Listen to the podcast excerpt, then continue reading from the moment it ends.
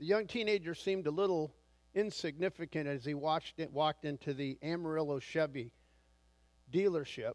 It's about 20 years ago. We're in blue jeans and a sweatshirt. Just so happens that one of their youngest salesmen, about 21 years old, had just finished his training to be a salesman. So the manager of the Chevrolet dealership took a man aside that had been there for 20 years and he'd retired and he was only coming in on a couple days a week just to keep busy. He was a board member at a, one of my relatives' churches in Amarillo. And this is the story he tells me.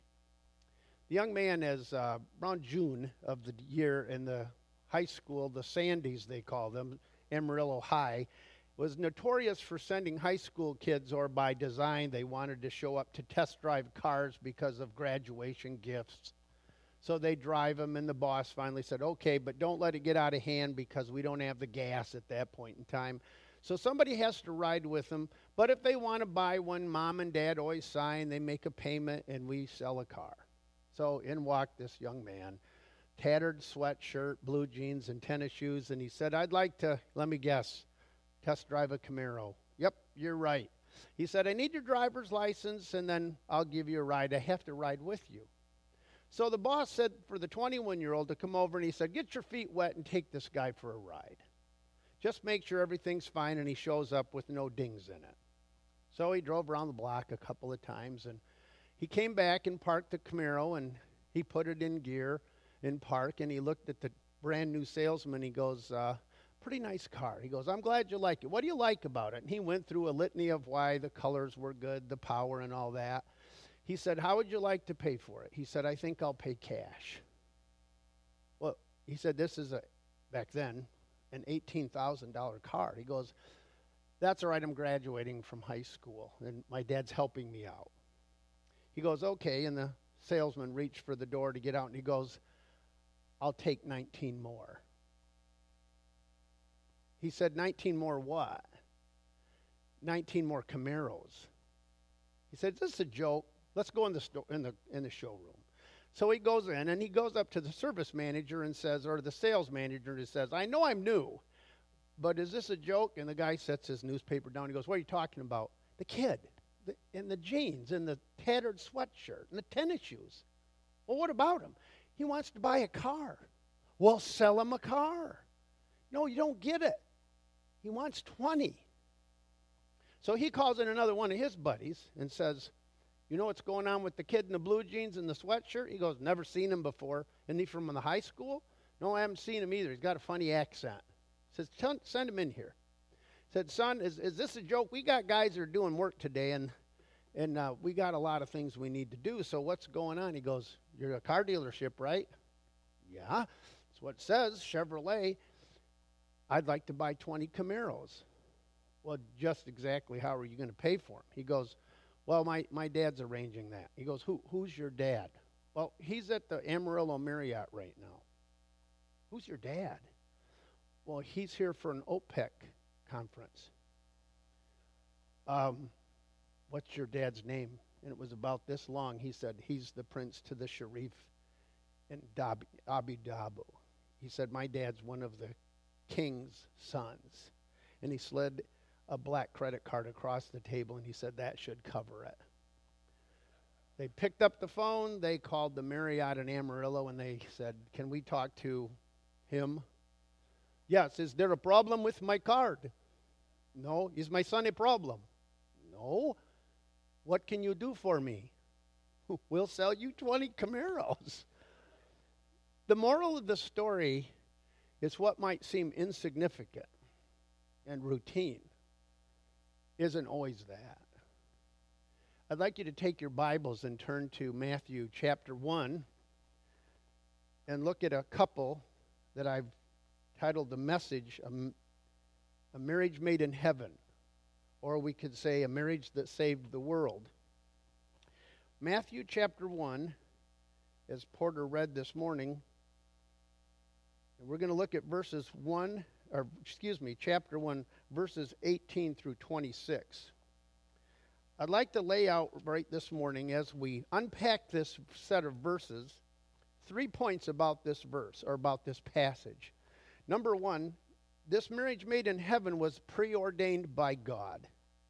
Number two, not only was it preordained by God, but it was prophetic in purpose.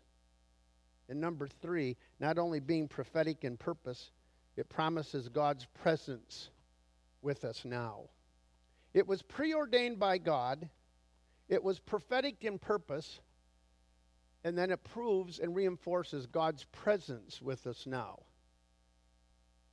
Before we open His Word, let's talk to the Lord and ask Him to open our hearts and minds to what He has to say this morning.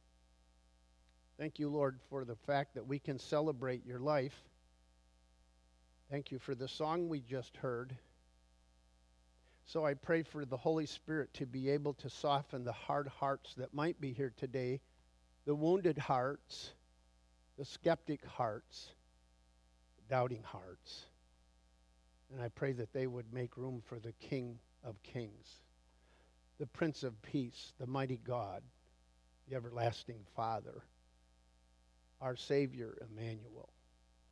I pray that the words of my mouth and the meditation of my heart would be acceptable. I pray that the words that we have from your word would enter our minds and hearts to help us change the way we think, be encouraged by what we hear, and motivated to share what we hear with those who are lost. We give you praise and thanks for the privilege of being here today. Bring peace to Israel. Bring peace to our hearts. Save those who are hurting. Because you have told us from your word that whosoever shall call upon the name of the Lord shall be saved eternally. Thank you for this narrative today. We celebrate the life of the Lord Jesus. Thank you for the new addition to the Sexton homecoming soon. I pray that we will encourage them as a body of believers. Thank you again, Lord, for today. In Jesus' name I pray. Amen. Marriage made in heaven. It was preordained by God. Look at verse 18, verses 18 and 19 once again with me as we share God's word. And it says, quite frankly, now put on your seatbelts. I'm reading from another translation because I think it reads a little different and a little clearer. Comes from the New Living Translation. This is how Jesus the Messiah was born. His mother Mary was engaged to be married to Joseph. But before the marriage took place, while she was still a virgin, she became pregnant through the power of the Holy Spirit. Verse 19.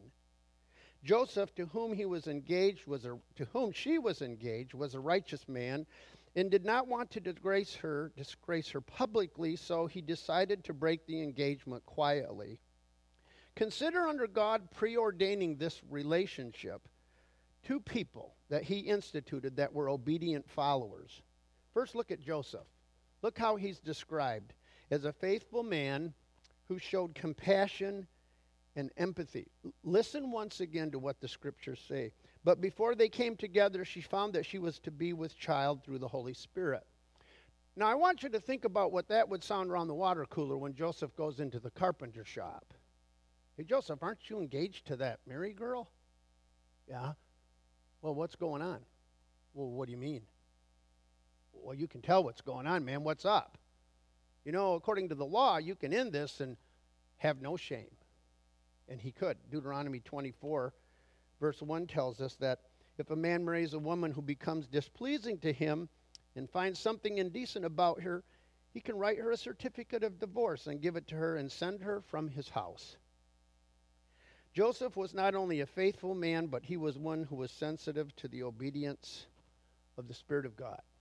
Because as we read farther in the passage, it says Joseph, because Joseph was a righteous man and did not want to expose her to public disgrace. There's the empathy. I want to stop right there and make an action point. It gets really easy in a local church when we're all familiar when we've grown up together, when we've matured in Christ, to look down our nose at people that don't really fit the bill, can't we? Let's be honest. It's easy. Here am I, Lord. Send Frank. Here am I, Lord. Send Rocky. I don't think I could do that.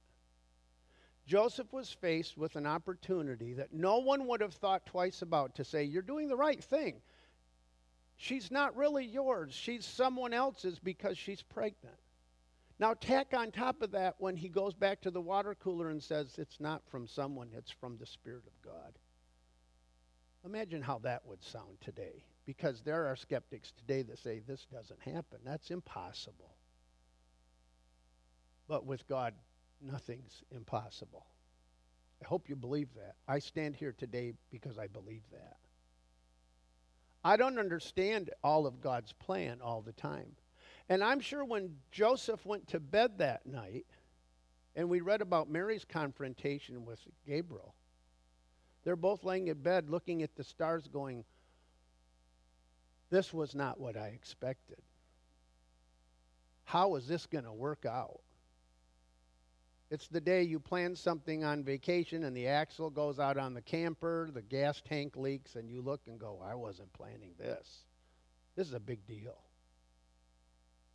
But we don't find anywhere in Scripture in these two verses that say anything about D- Joseph questioning God in the sense of, that's not right. Remember what Mo, uh, uh, Mary said at the end of that discussion with Gabriel? It is as you say, I will do what God says. And I think that's an example of faithfulness. I think that's an example of empathy because if one doesn't happen, the other one will not. You see, Joseph was righteous, and because he was righteous, he was compassionate and he was empathetic. Where is your heart towards others around you? Because if the first part is right, everything else falls into place. So we see it's preordained by God, and we see Joseph as a person who's faithful and compassionate. Take a look at Mary, and we've already read Luke 1 26 to 38. Mary was humble and obedient, obedient to the Spirit's leading.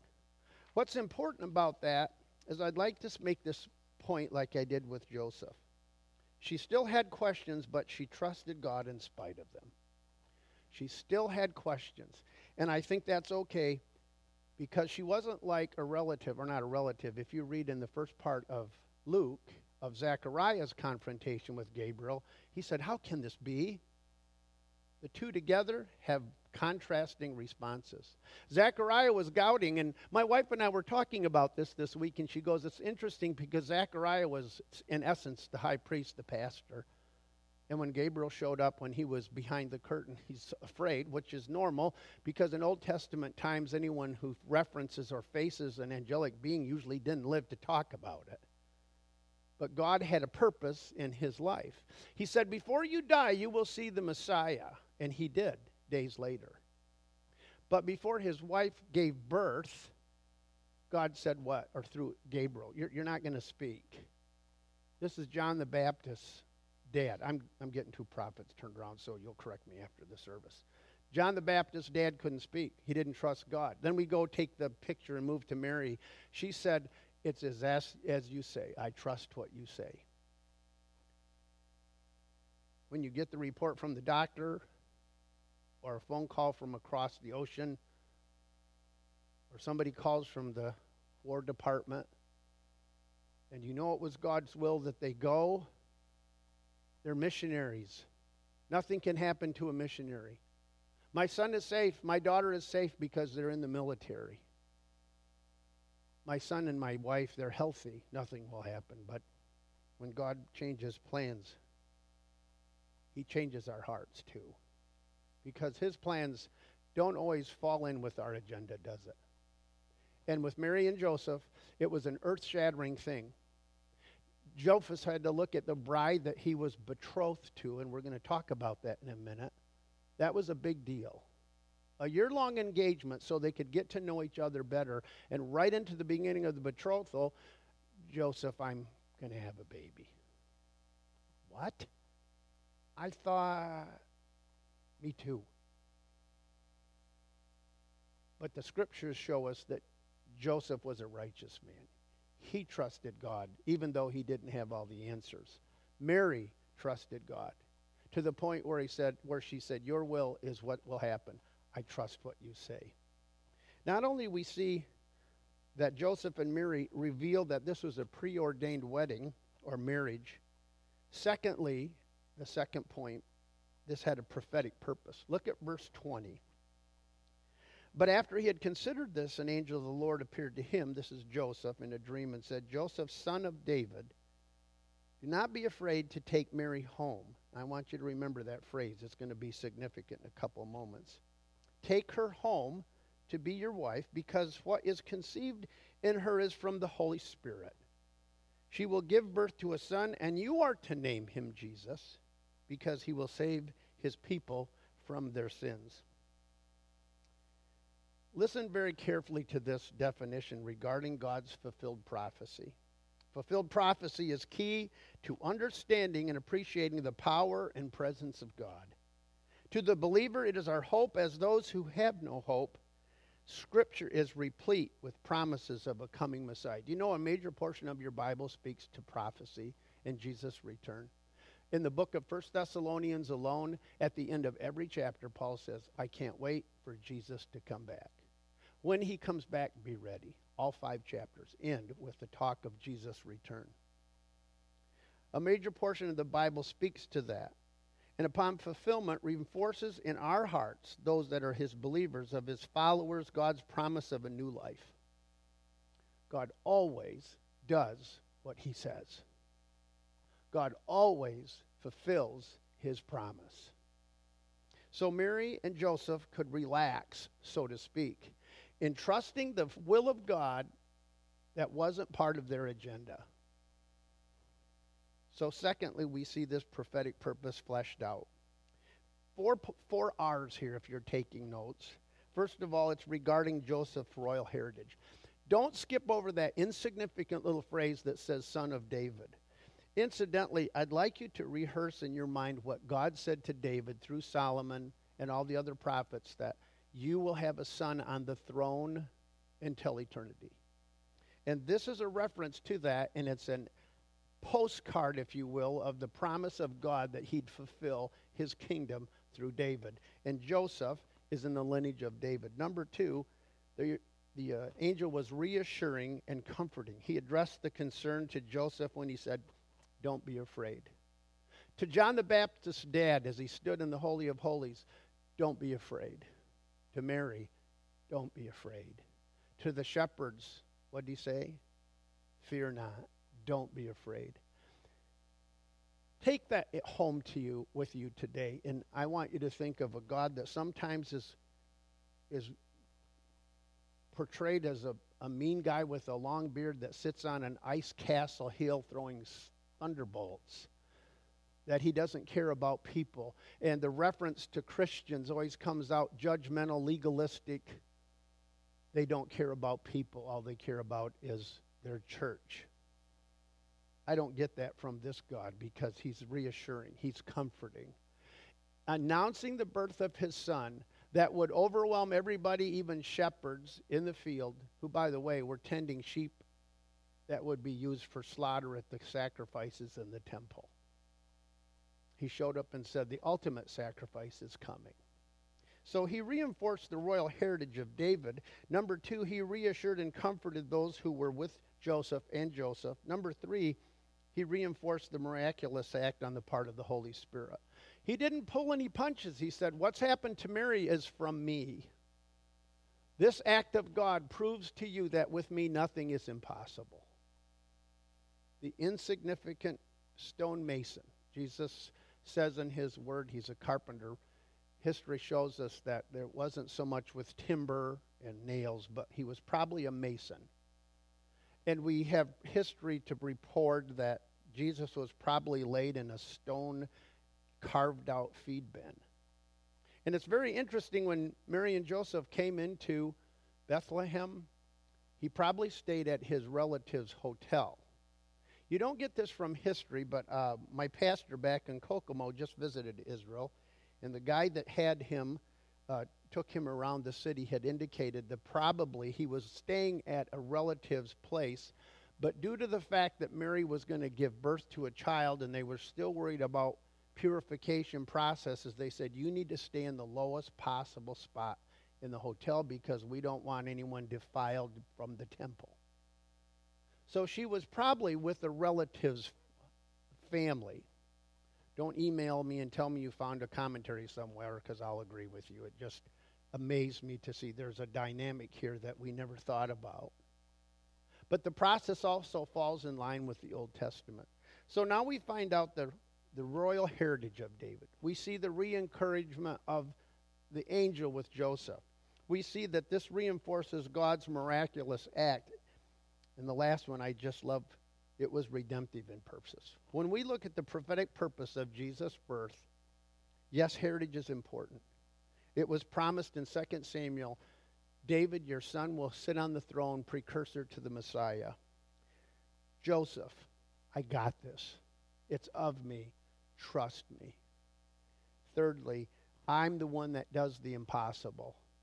Fourth, it's redemptive because the Bible tells us in Jesus' name that his main needs Savior. So we've seen that this is preordained by God, this relationship. It's prophetic in purpose. And then lastly, it promises God's presence with us now. I'd like you to look closer at verses 22 and 23. And it reads as follows All of this occurred to fulfill the Lord's message through his prophets. Look, the virgin will conceive a child. She will give birth to a son, and they will call his name Emmanuel, which means God with us. Not only does his title and name mean Savior, it means one who comes beside us. Let that sink in, folks, this morning as we celebrate with Christmas cards and chocolate covered pecans and lots of coconut pie, at least in our house. The God that promises to save us while we were yet sinners promises us his presence for those who will come to him by faith. It promises God's presence with us now. Verse 23 reads again The virgin will conceive a child. You'll name him Emmanuel. His name means God with us. Two things stand out to me, first of all, in this present. Foretold by the prophets, and I go back to the rehearsal of prophecy. God said this a couple hundred years before it happened, and it happened to the T. Now, let me throw out some prophetic encouragement to you. Your newspaper today looks a lot like the Old Testament, doesn't it? Your New Testament in the book of Matthew looks a lot like the headlines at Fox News. Wars, rumors of wars, famine, earthquakes, fires. In the words of Jack Wyrtzen and Harry Bollback, our, regem- our redemption draweth nigh. And we need to be ready. We need to be willing to share the truth of the gospel. We need to be settled in our mind that a miraculous act of God is a promise of his presence, that we can trust his word because God always does what he says. He's faithful to his word foretold by the prophets, verse 23b also encourages the fact that we understand through Jesus' title his desire to have fellowship with us. I'd like you to hear just a little snippet from a, an author by the name of Chaim Bentorah. He's entitled a book, or a section from his book, Hebrew Study, Betrothed to Jesus. And it's very interesting because in Hosea 2:19 it says in the King James Version, I will betroth thee to me forever. Yea, I will betroth thee unto me in righteousness, in loving kindness, and in mercies. The only time it references being married to God is in this verse in the Old Testament when it talks about Jesus coming to take us to heaven. What is meant in this word betroth is a Hebrew word which means to betroth. However, when you look at the Talmud and a Semitic structure, it means this to desire. Here's where it gets interesting. You all know in ancient times marriages were prearranged, and sometimes the bride and groom would meet for the first time on their wedding day. Thus, it was understood there must be a period of time for the couple to learn and to love one another before the marriage was consummated. The length of time would vary. It would be more or less. The idea was that during the time the couple would begin to learn about each other and come to understand each other's minds and hearts. Imagine if we started doing that today. We'd be saving a lot of money on some weddings. After the first two months, he's go- she's thinking, he doesn't know how to spend money. She knows how to spend money. He wants to live on a farm. I want to live in the city. They had a year to figure all that out. Here's where it gets even more interesting. No one, not even the bride, knew when the bridegroom would reach the point of such a desire that he would want to snatch his bride away. Starts to sound like the New Testament now. Everyone in the village would excitedly await that day, waiting for the signs that the bridegroom was getting ready. The bride had a good idea and would be dressed and ready when the bridegroom came knocking on her door. Sounds like Matthew, doesn't it? The, the ten virgins, some were ready, some weren't. And the picture is here. She's in her wedding dress because she's been looking out the window watching what's going on. Yep, I see that room going on next to my dad's house. It's getting pretty close. I hear the bells. I hear the singing. I'm going to the door. She wasn't sitting around in her wedding dress for a year. That'd be foolish. But she was waiting with her lamps trimmed and bright. And the example here is beautiful because it meshes out for us. It's not, it's, it's not unlike a picture that we have of our lives here on earth. When we accept Jesus as Savior, we become betrothed to Him. We live the remaining days of our life in a period of engagement to Jesus, learning to love Him, spending time alone with Him, and growing deeper in love with Him until one day, one day, He can wait no longer and comes to take us to His Father's house, according to John 14, verse 2. This provides a beautiful picture of that when he says he's building a room unto his Father's house, and when finished, he will take us away from our present world to live in his. Lastly, point number four is a conclusion as we read simply verses 24 and 25. When Joseph woke up, he did as the angel of the Lord commanded and took Mary as his wife. But he did not have relations with her until her son was born, and Jesus named him, and Joseph named him Jesus. It's simple, but you need to look at this. Two things he did. The conclusion is this Joseph's actions can help us understand the importance of absolute trust in what God reveals through his word. Look at the two things he did that the angel said he needed to do at the beginning of this passage of Scripture. First, he said, Take Mary as your wife. There may be ridicule, there may be discussion, there may be harbored animosity. I am sure that in the course of Jesus' life before he went to the cross, there were still family members going, Yeah, you said it was the Spirit of God. We know how babies come in the world. You said you didn't have relations and it was from the Lord. Believers, does that sound like some people that you share the gospel with? What do you mean I'm a sinner? what do you mean God hates sin? But he loves the sinner. You're, you're a bigot. What about the people that are questioning our contentment and our purpose in Christ when we say no to certain social ills in our life? Because the Bible told us if you stand for the Lord, you'll be persecuted. I imagine when, da- when Joseph went to work, there were sneers, there were funny jokes made but he was faithful to what God asked him to do. The two things that he asked him to do, he followed through on. When he awoke, he did as the angel commanded. He took Mary as his wife. I love that part because it reminds me of that God commendeth his love toward us, and that while we're yet sinners, Christ died for us. I am not saying Mary was a sinner. I'm saying this, the task that Jesus took on himself in light of who we were he looked beyond that by his grace. So Joseph did exactly what the angel commanded him to do. He took his wife Mary. Secondly, as simple as it may sound, what did the, what did the angel tell Joseph to do? You shall call his name Jesus. And the ending of this chapter, it says right here, and Joseph named him Jesus. So, what do we take home today as we wrap this up? I want to share three quick points.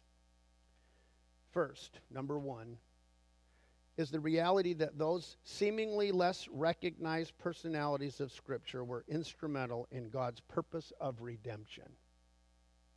We don't hear much about Joseph after Jesus' ministry. However, Joseph's reverent obedience to God's plan was paramount. So I want to give you this point as well. You are not insignificant in your part in the kingdom of God. You are not insignificant in the program of God. Because God knows exactly where you work, who you work with, what roads you drive down, what kid you sit by in chemistry class that's annoying, and the teacher that you don't like. You are in that class as a prominent, sovereign work of God. What will you do with what here what and where He's placed you? You are not insignificant. Number two. But no less insignificant is the fact that God's agenda is never interrupted. Just take a look at Matthew chapter 1.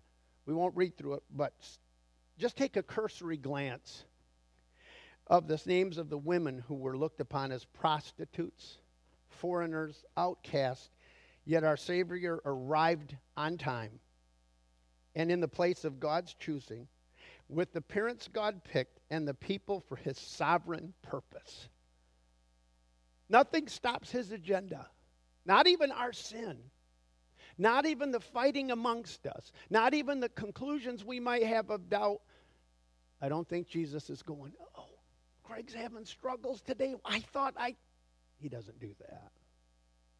I see a loving father because I had it lived out in front of me. There are a lot of times when I sat down with my dad and I said, I got to talk to you something. And man, I was waiting for the belt to come off around that waist. Didn't happen. Ask me sometime about the day I wrecked this car. That was a really good one. I should have got more, but I didn't. But here's the point I'd like to make God's words are sure and unchanging, His agenda is never interrupted. There were a whole lot of opportunities, even from the very beginning of the garden. I shared this with the Bible class and the senior high class. He said right away, right after Adam and Eve made their choice not to believe what he said, that he already planned on a bruised heel and a broken head on the serpent. Minutes after it took place in the garden. God's agenda is never interrupted. Number three, and we'll close. To dovetail off on that point number two, the power and relevance of Scripture is timeless. The pattern for faith is the same now as it was with Joseph and Mary in their time. My walk with God must be daily as I seek his guidance in my decisions and relationships. Heaven and earth will pass away, but my word will never pass away. I think about the last one, and I think of Joseph and Mary, who had to know the scriptures because they didn't doubt what the angel said, because they were reinforcing their faith with what they already knew. Love came down at Christmas. We hope you enjoyed this opportunity to hear the word preached at Factoryville Bible Church. Factoryville Bible Church is a non denominational church in Athens, Michigan that seeks to share the good news of the gospel through a number of ministries in the area, including Factoryville Christian School, Camp Elvin, and the Pass It Forward Shop. To learn more about the ministries of Factoryville Bible Church or to support the mission of our church, visit our website at factoryvillebiblechurch.com. Thank you.